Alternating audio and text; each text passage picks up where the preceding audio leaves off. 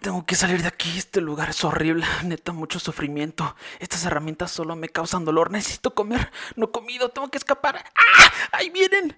¿Qué onda, hermano? ¿Cómo has estado? Venga, dame 20 más. 20 más. Solamente faltan 5 series. Venga, Lalo. 5 series más y ya. Acabamos con el ejercicio de hoy.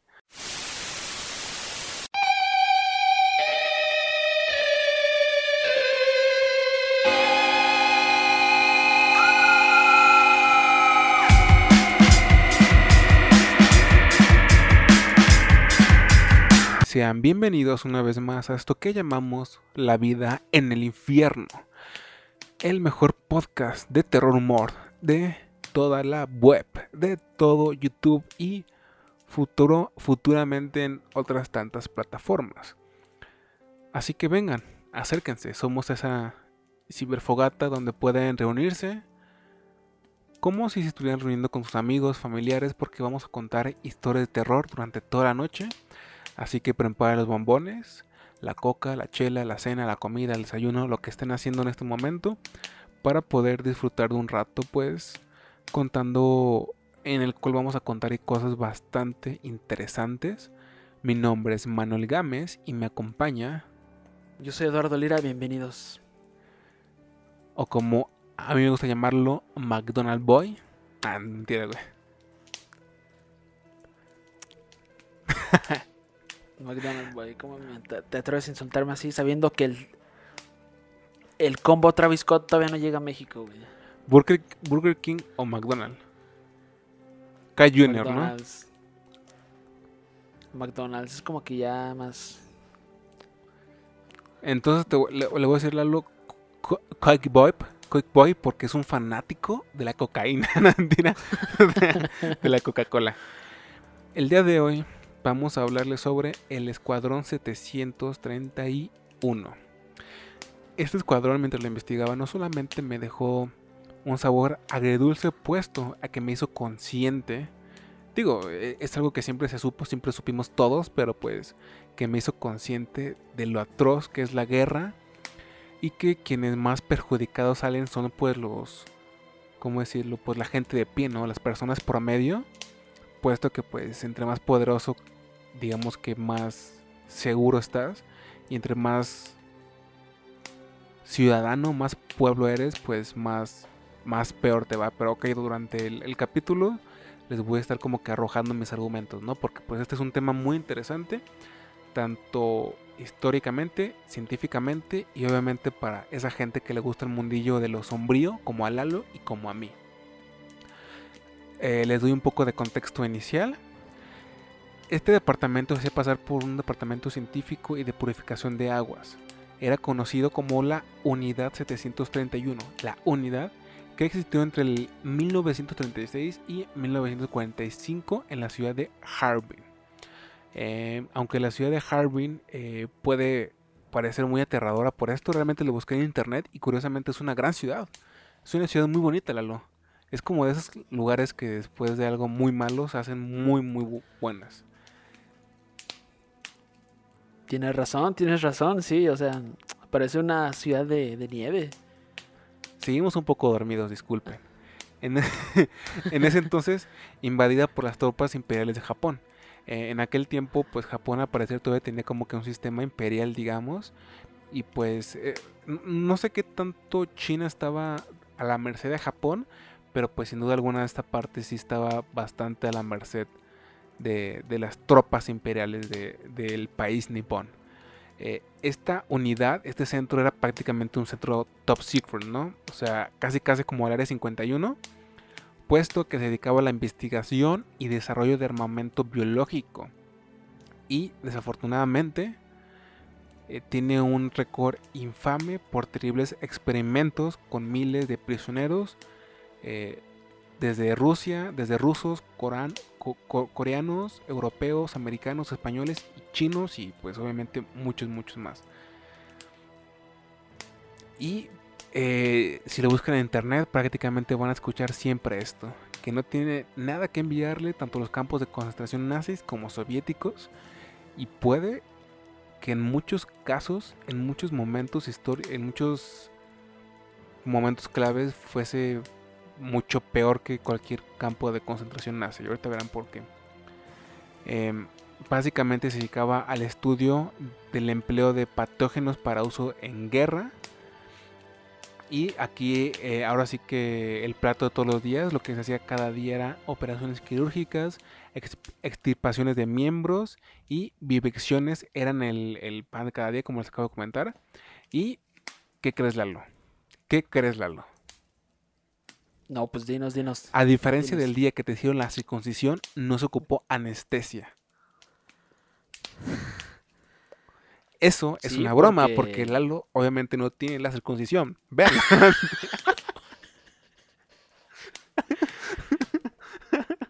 Lo bueno es que eso no va a ser lo único horrible que ellos van a escuchar en este podcast. No.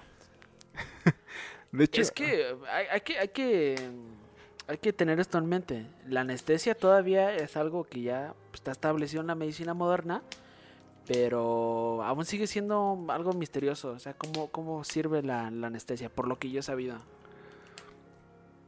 Porque pues básicamente la anestesia lo que hace, pues te... O sea, prácticamente estás muerto un rato, güey. Pero está bien. Y aquí está por qué. En esta unidad se hacían cosas tan terribles como por ejemplo, no sé, digamos, quitarte un brazo sin anestesia, güey. O sea, ¿te imaginas eso sin algo que te, que te, que te duerma, que te lleve a otro lugar por un rato? O sea, o sea, sí, obviamente, pues es preferible que no lo hagan. Pero ponte a pensar que la anestesia en ese caso hubiera hecho todo menos, menos malo. Y en este caso, imagínate eso. O sea, imagínate tú, eres un prisionero ruso o coreano y te hacen algo así, te, te, extirpan em, un hígado, ponle, sin anestesia. ¿Te imaginas eso? No, o sea, debe ser el, peor dolor del mundo. O sea, ahora sí que ahí prefieres un millón de veces que te, que te maten de, un tiro o algo así. obvio, obvio, ¿no? Sí. O sea, ahí pero ya veremos por qué motivos hacían eso. Sí, eh, de hecho, eh, de una vez los comparto según los científicos, se hacía como para, ¿cómo decirlo? Tener como que contemplar los, resultados de forma más genuina, veredicta posible, ¿no? Porque como que pensaban que la anestesia podía mermar la visualización real de los experimentos, ¿no?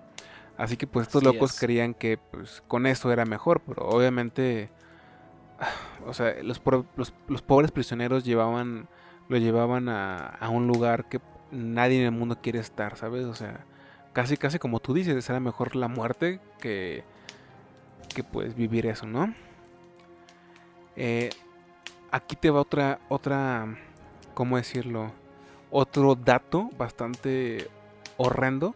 Y es que el escuadrón 731 le ponía a los prisioneros el apodo de marutas. Esto que significa maderos o madera en la lengua japonesa. O sea, e, ellos, haz de cuenta que ellos decían como de, oye compañero Lalo, tú que vas a, esta área, pues asegúrate que esos tronquitos, ¿no? Queden bien extirpados del hígado. O sea, a ese punto, o sea, eran, para ellos eran como, pues haz, de cuenta que ratas de laboratorio. Sí, de hecho es lo que te decir, yo creo que ni a eso llegaban en sus ojos, ¿no? ¿Cómo? O sea, eran peor que esas ratas de laboratorio o cochinitos. Pues, pues de hecho, estuve leyendo y muchos de ellos dicen cosas como, pues ellos eran, o sea, ellos, punta a pensar, eran el enemigo, o sea, eran el diablo. Así que para ellos ya estaban muertos. De hecho, decían algo así como, es su segunda muerte. Así que pues ponte a pensar que, pues sí, o sea, para ellos era peor que nada y aparte era casi, casi como pues es, el enemigo, no merece estar en este mundo. Fin. Pero bueno, continuando. Entre las atrocidades que se vivieron, se vivieron, les voy a comentar algunas. Se trató de precisar qué nivel de sangre podía perder un interno tras amputarse un miembro sano. Algunas víctimas murieron tras la extracción de su hígado o de su cerebro. Se llegó a inyectar, escucha esto, Lalo, se llegó a inyectar orina de animales en los prisioneros. Orina, por ejemplo, un ejemplo es este. Se llegó a inyectar orina equina en el hígado de algunos prisioneros. O sea, ponte a pensar en eso. Con algún fin científico, o sea... Sí, pero aquí lo interesante es esto, güey. En los artículos decía explícitamente esto. Muchos de los experimentos no solamente eran súper violentos, eran completamente absurdos. Entre ellos estaba este. Sí, estoy de acuerdo, estoy de acuerdo. De hecho, muchos, cuando yo estaba investigando un poco el tema, muchos se me hicieron, o sea, neta, absurdos, o sea, absurdos, o sea, experimentos absurdos. Pero, ¿sabes qué? Tal vez la, definición debería ser como absurdamente crueles, porque, pues supongo que la reacción en el cuerpo al hacerlo sí tuvo que ser muy pues muy culera, yo, ¿no? Yo siento que muchos de esos experimentos era como cuando de niño quemabas a, hormigas para ver qué pasaba. Sí, ándale. Porque muchos de ellos, o sea, ya, ya entraremos a detalle, pero muchos de los experimentos era, pues ahora sí que ver qué tanto, qué tanto dolor soporta el ser humano, qué tanto dolor soporta una mujer, un hombre, un niño, un infante. Sí, ándale. Sí, sí, sí. Es como cuando quemábamos hormigas. Y cuando degollábamos a gatos. Sí, sí, sí. Y cuando íbamos al rancho y le clavamos cuchillos a los cerdos. Así, igualito. Es obviamente mentira porque Lalo en su puta vida ha hecho algún esfuerzo físico en un rancho. Y más con un cerdo. Pero bueno. Entre otras cosas que se hacían se guardaban cadáveres tanto de fetos como de personas adultas. Conservados obviamente para ellos adecuadamente en formol. Los japoneses en aquel tiempo obviamente hacían esto también en mayor o menor medida, en medida puesto a que tenían planeado ataques bacteriológicos, no solamente en suelo chino que lo hicieron, sino que también lo tenían planeado para el suelo estadounidense. Y adivina cuál era el objetivo, Lalo. San Diego, San Diego, California. O sea, estos, estos, ataques no solamente hubieran llegado a Estados Unidos, también a México, güey, por consiguiente. Porque ponte a pensar que pues güey, está ahí a la par, literalmente. Eh, afortunadamente, eh, el, pueblo de aquí nuestro host, eh, McDonald Boy, pues atacó nuclearmente a Hiroshima, Hiroshima y Nagasaki, lo cual hizo que pues los japoneses se rendieran, ¿no? Así que pues, de, alguna forma, sí, sí lo supieron hacer bien, Lalo. O sí, de hecho fue un ataque épico. Pero estuvo culero. Pero estuvo culero. Sí, pero, pero pues la guerra. eso es lo que yo iba al principio eh, la guerra pues es muy culera. O sea, realmente, eh, ¿cómo decirlo? Ah, se salvan algunos, pero otros fallecen. Eh, se salvan algunos, pero muchos sufren. Muchos sufren muy jóvenes. Prácticamente la única vida que conocieron fue eso, fue la guerra. Es por eso que la guerra está culera, ¿no? Porque prácticamente los únicos con una vida decente son los poderosos, pero pues bueno, ya eso ya quedará para otro podcast, ¿no? Aquí es cuando entra en juego, o quiero que entre en juego, un sujeto llamado Shio Ishii, el cual es el, era la cabecilla de esta unidad, el cerebro tras todas estas atrocidades, quien era un licenciado en medicina y que aparte era un tipo con un morbo insaciable por guerra con armamento bacteriológico. Él se encargó de cosas como la construcción de una línea ferrocarril, al laboratorio, piezas de aterrizaje, instalaciones quirúrgicas, hornos de cremación, instalaciones de ocio para los soldados y hasta un templo sintoísta. O sea, como si pusieras una iglesia, una pequeña capilla católica, ¿no? En, una universidad, cosa que casi no pasa en México. Pero pues algo así. Algo así, algo así pasa, ¿no? Saludos, Potosina. eh, llegó a decirle a sus subalternos que la misión última, y cito, la, la misión última, ay, cito, esto es referencia a otro podcast, a otro universo paralelo.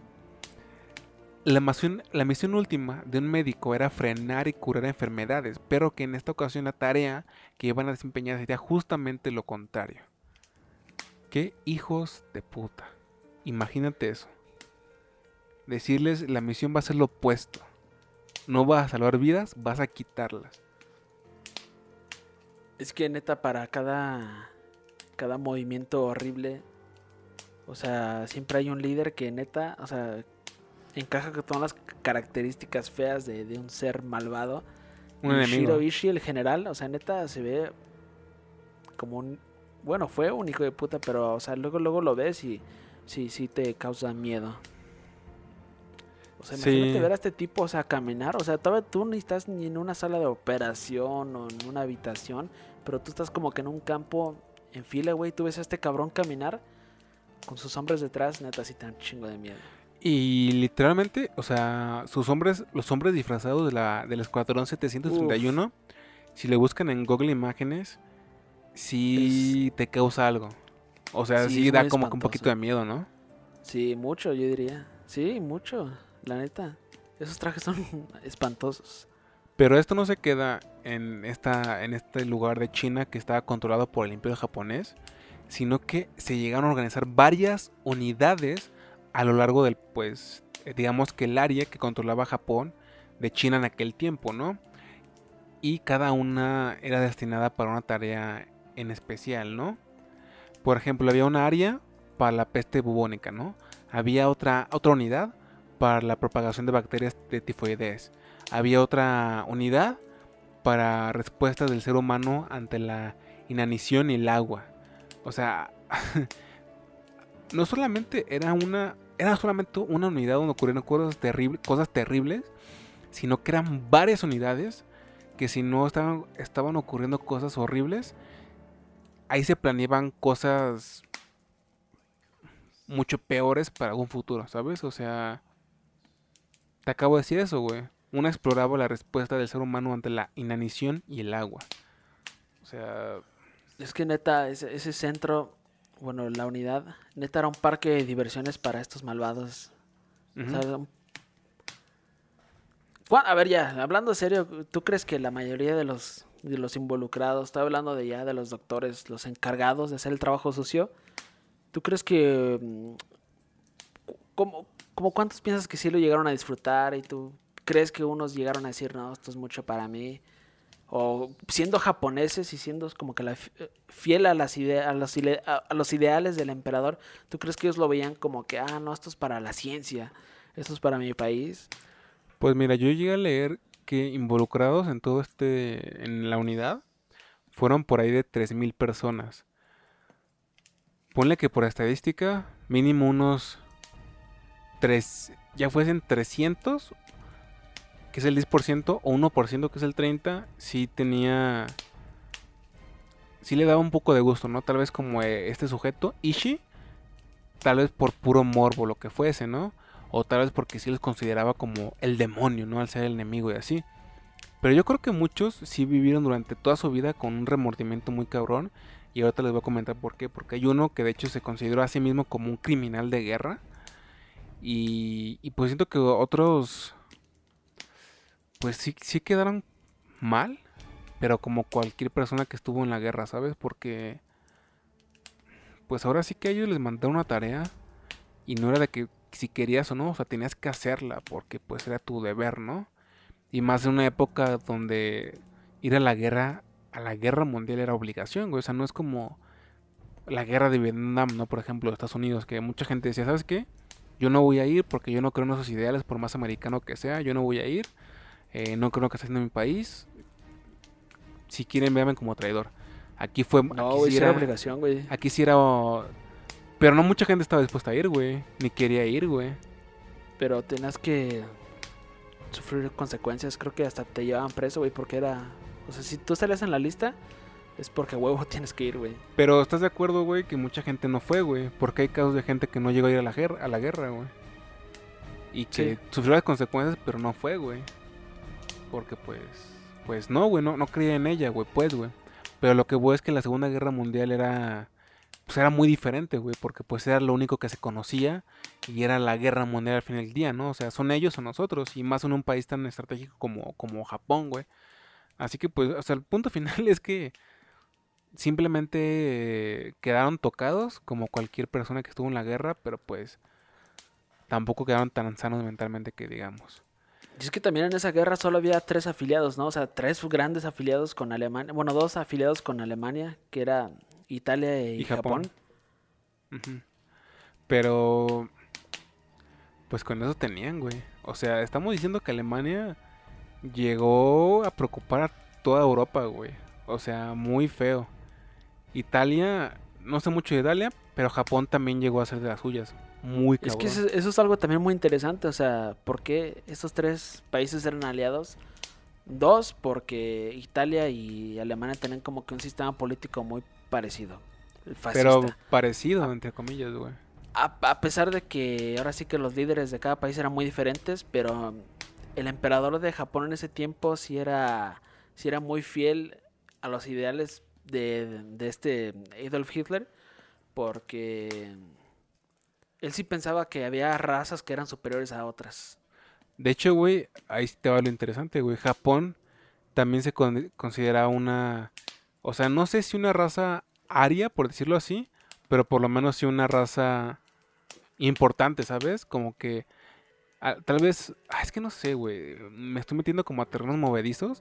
Pero al ser un país que no tiene tanto mestizaje como, como Latinoamérica, por ejemplo, sí había como que esa conciencia, por lo menos entre la gente que gobernaba, de que racialmente pues eran como que un poco, no sé cómo decirlo, mejores, superiores, destacables, etcétera. Y pues es interesante, güey, porque mientras tienes a los, a los nazis diciendo somos güeritos y hermosos y blancos y por eso somos los mejores, tienes a los japoneses, güey, diciendo lo mismo, güey, cuando los nazis creían que los japoneses eran como de, eh, y los japoneses creían que los nazis eran como de, eh, la verga, güey, ¿sabes, güey? O sea, es como que es más hasta una cuestión de ignorancia, ¿no? Porque pues siempre, siempre va a ocurrir la, el racismo, güey. O sea, en, México se da. No se da como en otros países, pero se da y se da hasta de pronto más feo porque se da con la, con la misma gente de aquí, o sea, con indígenas de aquí, güey. O sea, ahí tú sabes que hay una como propagación al ver al más, ver más bonito al blanco, ¿sabes? O al que tiene como rasgos más europeos o lo que sea, güey. Claro. Por fortuna hablas como un como una combinación entre un puertorriqueño y un judío. Pero pues está bien. un judío gordo con pelo chino. Que apenas va a ser su bar mitzvah. Es que es interesante porque tú eres este blanco. Eh, digo puertorriqueño porque tú eres blanco. Pero no tan blanco, güey. Y al mismo tiempo eres blanco, pero chino, güey. Y es muy común que los blancos chinos sean judíos, güey. Así que un judío con un puertorriqueño me parece, me da mucho sentido, güey. Ok. A mí me hubiera gustado ver como que... ¿Te imaginas que alguien hubiera metido al emperador a una nave para viajar al tiempo y ver cómo, cómo evolucionó su, su, gente japonesa? Y como que lo llevan a, Tokio, al centro de Tokio, y todos salen como, como, como targas de Pikachu, las mujeres con su pelo pintado de rosa, vestidos así como niñas de escuela yo creo, yo, creo que yo creo que, esa premisa para cualquier persona si de cualquier cultura sería abrumadora. Inclusive en México ponte a pensar en esto, ¿no? Una persona, un azteca, ¿no? O sea, que si dice, "No, pues te vamos a llevar a, al 2020" y ve todo eso, es lo mismo, ¿no? O sea, se, super saca, o sea, llena su llena su, su, su, mundo, su país, pues, ¿no? O sea, ya es otra cosa completamente diferente, Ya no. Es nuestro país. Pero pero pues es que igual es parte de, del show, ¿no? O sea, pues así pasa y tiene que... O sea, ¿qué, qué tal si en un, qué tal si en 200 años, güey? Si tú y yo pudiéramos viajar al futuro, vemos que se juntó toda América, es un solo país y que la gente ya no es ni blanca, ni morena, ni negra, y es como que algo así como que gris, ¿sabes? Como que algo súper raro. ¿Qué, porque puede pasar, güey. O sea, sería muy aterrador. Sí, es decir, decir Latinoamérica ya es, ya es muy combinada. Sí. Y tienes por el norte de Estados Unidos con, un montón de gente de todas partes del mundo y más arriba Canadá, también con gente de, todas partes del mundo es muy posible. Pero pues bueno, ese ya será otra cosa. Continuando con el tema del Escuadrón 731, nos desviamos un poco, ¿no? Por no decir que, volteamos la camioneta. Em, esta unidad 731 no solamente es abominable por lo que le hizo a los prisioneros, que de entrada ya es súper, ¿cómo decirlo? Pues de, un monstruo, ¿no? O de monstruos. Sino que además llegó a esparcir em, epidemias en diversos lugares de China. Así tal cual. O sea, esparcieron diferentes pandemias. O sea, te estoy diciendo que pasaba un, un avión por X provincia de China y haz de cuenta que soltaba pulgas. con, con diferentes cosas, ¿no? Horribles. Y eso hizo que se murieran muchísimas personas. Al punto de que inicialmente muchos creían que habían que este escuadrón había sido responsable de la muerte de unas 200.000 personas, pero no. Hay, hay, hay gente que asegura que fueron casi 500.000 o 580.000 personas. O sea, o sea solo, solo del escuadrón, o sea, solo del escuadrón, solo del escuadrón. Es que por eso mismo, o sea, China a lo largo de la historia. Japón. ¿O cómo? No, no, no, no. China a lo largo de la historia le ha tenido mucho rencor a Japón. Es que sí se O sea, son países que no se llevan, güey. Sí, se pasan de lanza. Pero es que. Pero creo que desde el inicio de su historia, güey. Creo que desde, desde muy jóvenes ambos países no se llevaban bien. A eso no sé. No, no se me hace extraño, pero yo sé que es, es, una es como una, una, cuestión de casi todo, una parte de Asia. Creo que tampoco con, con, Corea hay como una buena relación. Sí, Corea del Sur no se lleva con Corea del Norte. Todos se pelean. Siéntense a tomar una chela los líderes del mundo. Vean a Latinoamérica. O sea, crimen organizado, narcotráfico, corrupción, pero pues todos nos queremos. Ah, con argentino casi no, ¿verdad? Pero pues nos llevamos chido. creo que creo que hay algunos espectadores argentinos del podcast. Los amamos. No sé si llegan a escuchar esto, pero los amamos a todos ustedes. a todos ustedes. Saben que Sí, pero estoy de acuerdo. 500 mil tú sí, sí, sí se te hace razonable, ¿no? Esa cifra. Es que, o sea, pues es que nosotros así muy suave, pero es mucha Es una, es una cifra muy importante. Es una cifra muy, muy importante. O sea, ponte a pensar que ni siquiera esa cifra ha llegado a mi canal de YouTube, con el que cual llevo 8 años. O sea, ni siquiera ha llegado a esa cifra. Sí, ellos lo hicieron. que llegan a esa cifra con videos de 3 segundos. Y superan esa cifra. Así es, así es. Pero es más, ponte a pensar que ese es un tema muy interesante porque también podría como que ligarse al tema actual del COVID. O sea, estamos hablando de, un tipo que estaba, que estaba dispuesto a llevar una guerra bacteriológica. O sea, si ahorita es un problemón el COVID, ¿te imaginas en aquel tiempo con un país esparciendo pandemias por todos los lugares del mundo? Y que y con un poco de esfuerzo que hicieron mataron a casi más de 500 mil personas. 500 mil personas. Era muy loco. bueno, hubiera, no, no hubiera estado interesante ver qué pasaba, pero. O sea, es interesante plantear, o sea, qué, pudiera haber pasado, porque ah, es que muchas cosas han cambiado de ese, ese entonces y hoy. Hoy se mueve más la gente en todo el mundo, y antes yo no sé qué tan común era llevar un virus de, de Asia a Europa y de Europa Sudamérica, Sudamérica, Norteamérica, no sé. Exacto. Bueno, es que ahí, te va otro dato interesante. Investigué que, o sea, obviamente no era lo mismo llevar virus, pandemias de Japón a China. Y más cuando controlas una buena área de China, ¿no?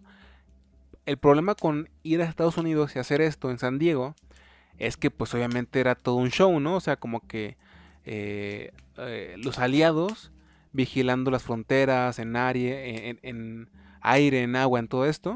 Así que ellos tenían planeado poner en un submarino, supongo que muy impresionante, un avión dentro, ir por las profundidades del agua, donde no iban a ser captados, y en cierto momento salir a la superficie, abrir y dejar que el avión llegara pues a su destino.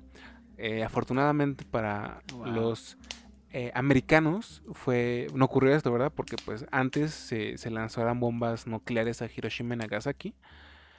Pero pues sí, e, ese plan estaba, ese plan estaba y quién sabe qué tan fuerte hubiera estado, la verdad. Aquí, aquí, hay algo, aquí hay algo claro, Creo que la gente que hubiera sobrevivido hubiera sido la gente que solamente tiene un muy buen gen, ¿sabes? Un, una, ¿cómo decirlo? un organismo muy fuerte, ¿sabes? Y posiblemente ahorita veremos a gente mucho más dotada de, ¿sabes? Como que mucho más fuerte biológicamente hablando.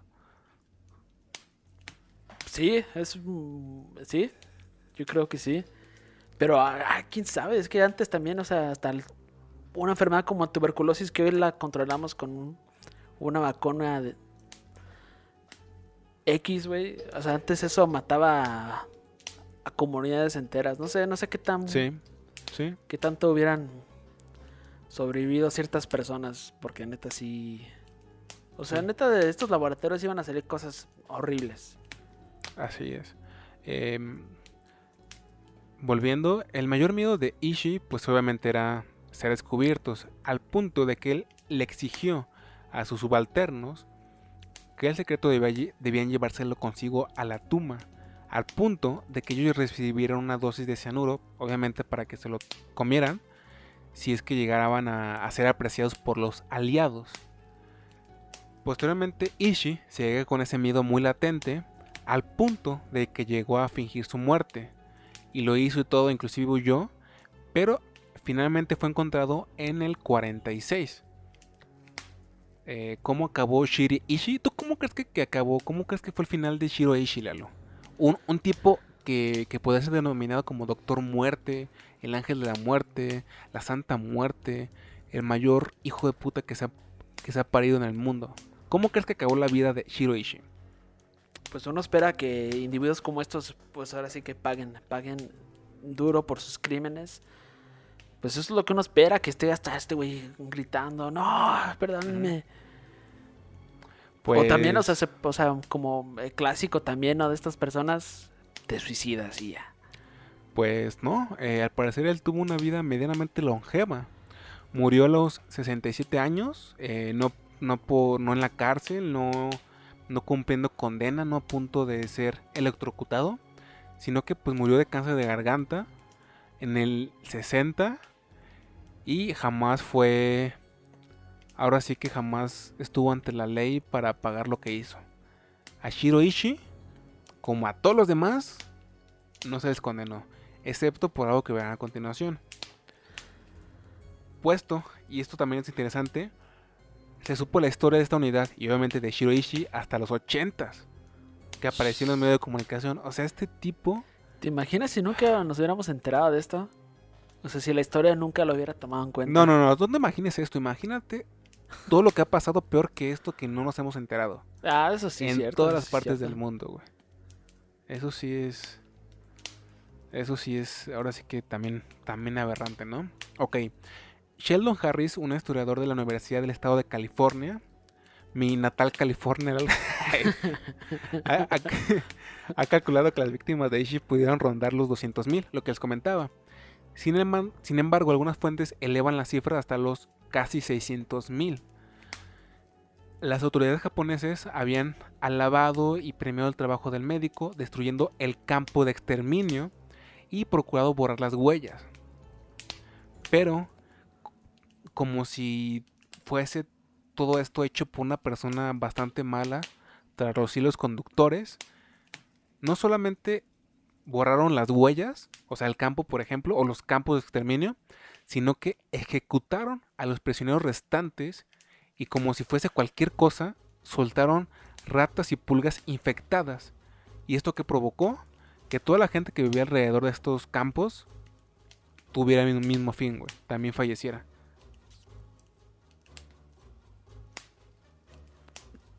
Trágico ese fin, no para este general Shiroishi, pero sino por la gente que, pues al final si quieres ver que paguen y más a alguien así, o sea, ¿te imaginas qué satisfactorio hubiera sido para, para todo el mundo ver como que Adolf Hitler esposado y, y que ya lo vamos a matar a este cabrón? O sea, hubiera sido satisfactorio, la humanidad no, no pudo tener ese, ese privilegio y pues también los, los chinos no pudieron tener eso con, con Shiroishi es lamentable, pero así suceden las cosas. Sí, muy, muy, muy desafortunadamente. Pasemos a los juicios y alegaciones. El único, solamente Moscú llevó a juicio de los 3.000 personas implicadas a 12 militares, de los cuales solamente 6 pagaron condena y ni siquiera una condena verdaderamente larga. Hablo de una condena o de una sentencia de entre 2 y 25 años de prisión. Y aparte de esto, Estados Unidos tu natal Estados Unidos, Lalo, ¿cómo crees que calificó esto? Como propaganda comunista. ¿Sí? ¿Puedes llorar en este momento, Lalo? Dos cosas que te correlacionan y evades. Tu americanismo y tu comunismo chocando entre sí. Y con los años Estados Unidos desclasificó más de mil documentos relacionados con la unidad 731. Aquí cuál fue uno de los problemas, que Estados Unidos, eh, ya entrando en la Guerra Fría, eh, ahora sí que, no sé, tal vez vio como que un gran potencial ¿no? en, estas investigaciones y le dio impunidad completa a toda esta gente que hizo todo esto, inclusive a sus mismos ciudadanos, porque recuerden que había prisioneros americanos y prisioneros que claramente pertenecían a los aliados, ¿no? Así que pues, ¿qué pedo? ¿Qué pedo, Lalo? A ver, güey. Sigue diciendo, ay, que la puede... pues que, o sea, como te digo, o sea, pues no está, no te estás desviando mucho, o sea, 911 se le llama un inside job porque pues ahora sí que es Estados Unidos dándole su espalda a, sus propios ciudadanos y, y para Estados Unidos, o sea, que eran unos cuantos soldados americanos en cautiverio. O sea, para ellos para que se beneficiaran más de las investigaciones. De hecho, no sé si tú planeas a comentar esto y perdón si lo spoileo, pero creo que hay una teoría de un profesor que también se, se desarrolla mucho en el ámbito de la medicina. Él tenía una teoría de que supuestamente Estados Unidos le, le facilitó muchísimo a Shiro Ishii mudarse a Estados Unidos para vivir una vida más cómoda y pues ahora sí que estar ahí en contacto con con Estados Unidos para sus futuras investigaciones y también para otra cosa que se les pueda ofrecer. Pero no sabemos, o sea, es una teoría. No, fíjate que yo eso no lo, no lo sabía. Muy interesante, la verdad. Em, pues es que, o sea, yo supe que esto iba a llevar un debate. ¿Por qué digo esto? O sea, obviamente como persona ajena y, que cree en la justicia, ¿no? Como tú, obviamente, pues dice que que, cabrones, ¿no? O sea, ¿por qué no recibieron sus sentencias, ¿no? Como era debido. Las 3.000 personas o los que estuvieran implicados. Pero también era como... Es que también te pone a pensar mucho esto. ¿Qué pasaría? Porque aparte, este era uno de los conflictos más grandes de, de los Estados Unidos. Que Rusia se apoderara de dichos documentos, de dichos de dichas investigaciones. Porque ponte a pensar que no estamos hablando de cualquier cosa, estamos hablando de, de, ¿cómo decirlo?, de experimentos que literal pueden llevar a cualquier nación a la ruina, a la ruina en cuestión de días o semanas. Sí, por supuesto. De hecho, vas a comentar más de las personas que que le facilitaron ahora sí que esa impunidad, esa inmunidad a Shiroishi. ¿Tienes más datos de eso? Porque yo no me, o sea, no me acuerdo del nombre de este tipo, pero si lo buscan les va a salir. Porque aparentemente un, un, un tipo de la inteligencia central le interesaba mucho este tipo y creo que hasta se llegaron a juntar o tuvieron así, tuvieron, hay contacto físico. Bueno, ese tipo neta estaba un poco traumado con, con estas investigaciones y con todo este recorrido de Ishii y sus proyectos y sus investigaciones, tanto de que él él impulsó ya en los 80s el MK Ultra, ese fue su primer proyecto inspirado en, en Shiroishi. Loco. loco. Loco porque hay varias cositas que gobiernos tan grandes como Estados Unidos mantienen las sombras durante mucho tiempo. Y a veces ocurren cosas muy interesantes porque, por ejemplo, eh, pues sí, eh, el MK Ultra es algo que sí, sí ocurrió y que aparte le arruinó, le arruinó la vida a mucha gente, pero al mismo tiempo también ocasionó cosas como el LCD, que hizo que explotara toda una revolución que fue completamente lo opuesto que querían los, los gobernantes estadounidenses. Neta, fue literalmente lo contrario. Y yo creo que fue de las, de las cosas, fue de los mayores hitos de Estados Unidos. Y me atrevo a decir que por lo menos el inicio sí tuvo muy buenas intenciones, porque después sí hubo una cosa ahí medio rara de que muchos hippies solamente querían drogarse y, y a la chingada todo. Pero que posiblemente culminó en los noventas o por ahí más, o, posiblemente, no, mejor mentira, mucho antes, con asesinos como, ¿cómo se llamaba? Char Charles Manson. Sí, Charles Manson. Con esta clase de, de idiotas y su gente. Pero. Pero bueno, así pasa, ¿no?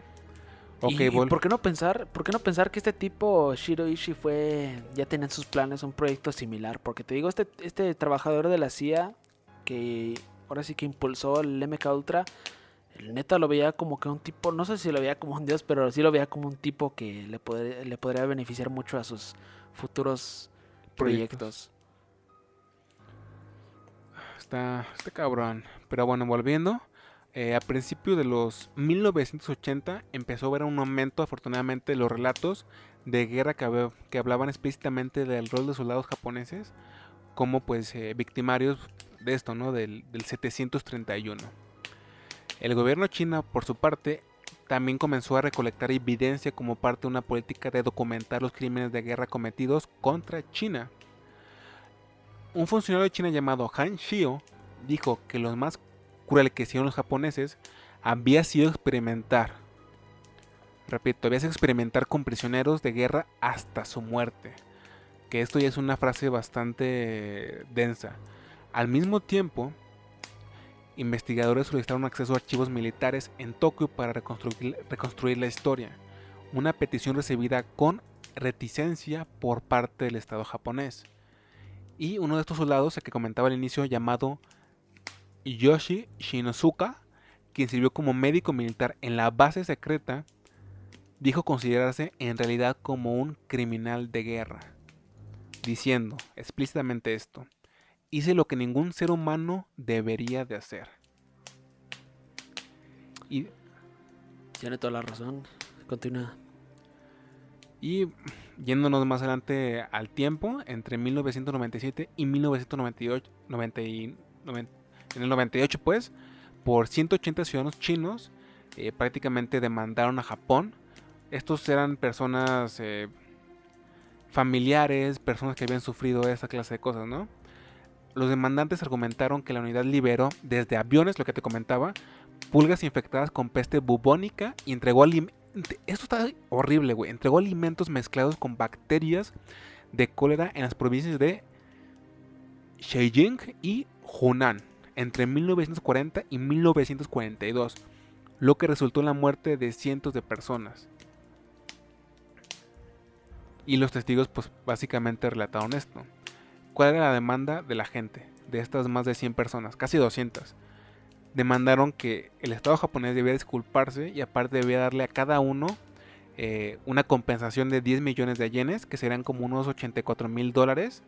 Eh, al final, ¿qué pasó? El Estado japonés admitió la culpa, pero eh, denegó, denegó la compensación. Les dio a todos un Nintendo. Ni siquiera eso. O sea, fue como de sí, nos arrepentimos, pero no les daremos nada. ¿Esto por qué pasó? Eh, según esto, el máximo tribunal ratificó el fallo previo porque tampoco aprobó compensar a las víctimas al argumentar que la ley internacional no permitía que ciudadanos extranjeros pidieran reparaciones al gobierno japonés por actos de guerra. O sea, hay toda una cuestión, pues, ¿cómo decirlo? Política, ¿no? Pero pues eso pasó y ahí queda lo que ocurrió. Esta trágica historia de la, del Escuadrón 731 de Japón. Uno de los hechos más aberrantes de la guerra y que nos demuestra que la neta, pues en la guerra, la guerra yo me atrevo a decir, perdónenme las palabras, vale verga. Creo que nadie sabe bien, solamente unos pocos, porque sufre más gente de la que sale sale pues bien librada, ¿no? Y luego es como esa frase antigua, todo, todo se todo se vale en, la guerra. Sí, eh, así llega. Eso lo hace aún más jodido porque sí, tú dices, o sea, esto fue horrible, fue neta horrible, o sea, retrocediendo un poquito en, las cosas que los japoneses le hacían a estos prisioneros. Una de ellas de las que más me... Se me hizo más gráfica, más horrible, la neta, y a lo mejor si la comparas con otras como las operaciones, te cortan un brazo, te quitan el hígado y te lo vuelven a, a, a poner. O sea, eso es horrible, pero también el ensayo de armas, o sea, cuando probaban armas Ah, sí. En Los Prisioneros es ah, horrible. Eso me olvidó. Si quieres comentarlo a la gente más o menos de qué iba eso. Bueno, el ensayo de armas, ¿en qué consistía? Que los, los, los soldados japoneses, pues ahora sí que ponen a no sé cuántos prisioneros en fila, pero básicamente hacían todo eso para pues probar armas. O sea, granadas, cuchillos, cualquier tipo de, fusil. Y neta es algo horrible.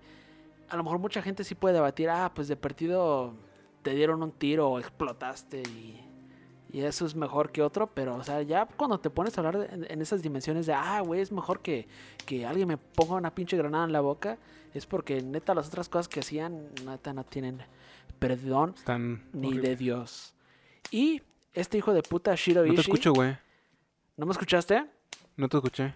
De hecho, o sea, lo que dije, o sea, ya cuando tú pones a hablar y pones en contexto de que a lo mejor una muerte por ser explotada por una granada o que te pusieron una pistola en la boca, es porque neta las otras cosas no tienen, no tienen comparación y no tienen perdón de Dios.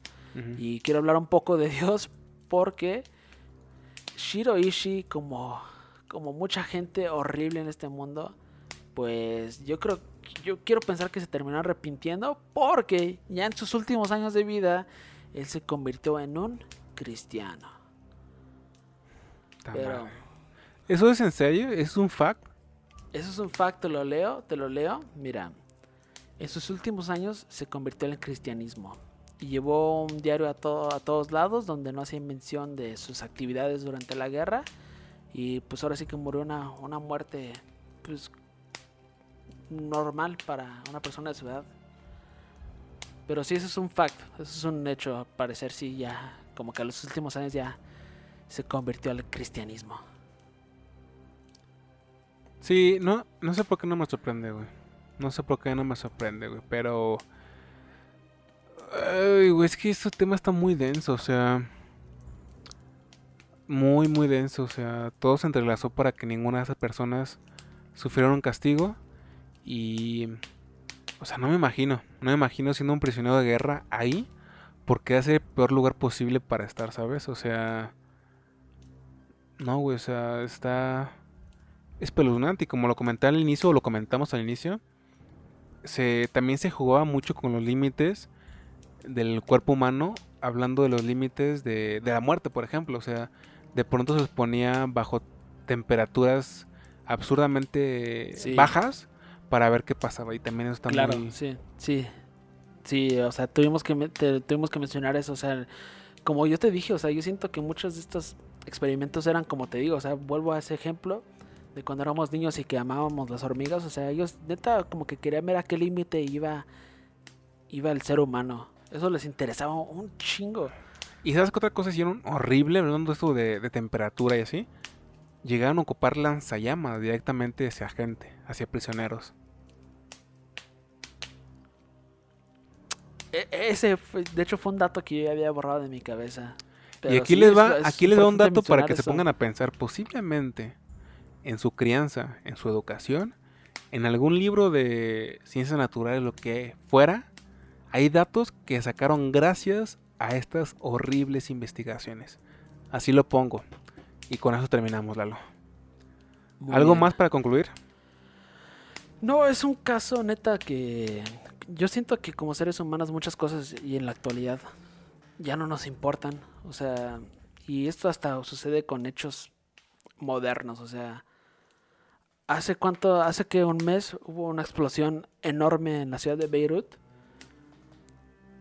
Ya ahorita quien realmente así de esta parte del mundo se acuerda o realmente le importa. Y ponte a pensar que casi media ciudad mm, se borró del mapa, y, pero es importante, o sea, es, también, o sea, aprender un poquito de esto, o sea, no, no olvidarlo, güey. Yo siento eso.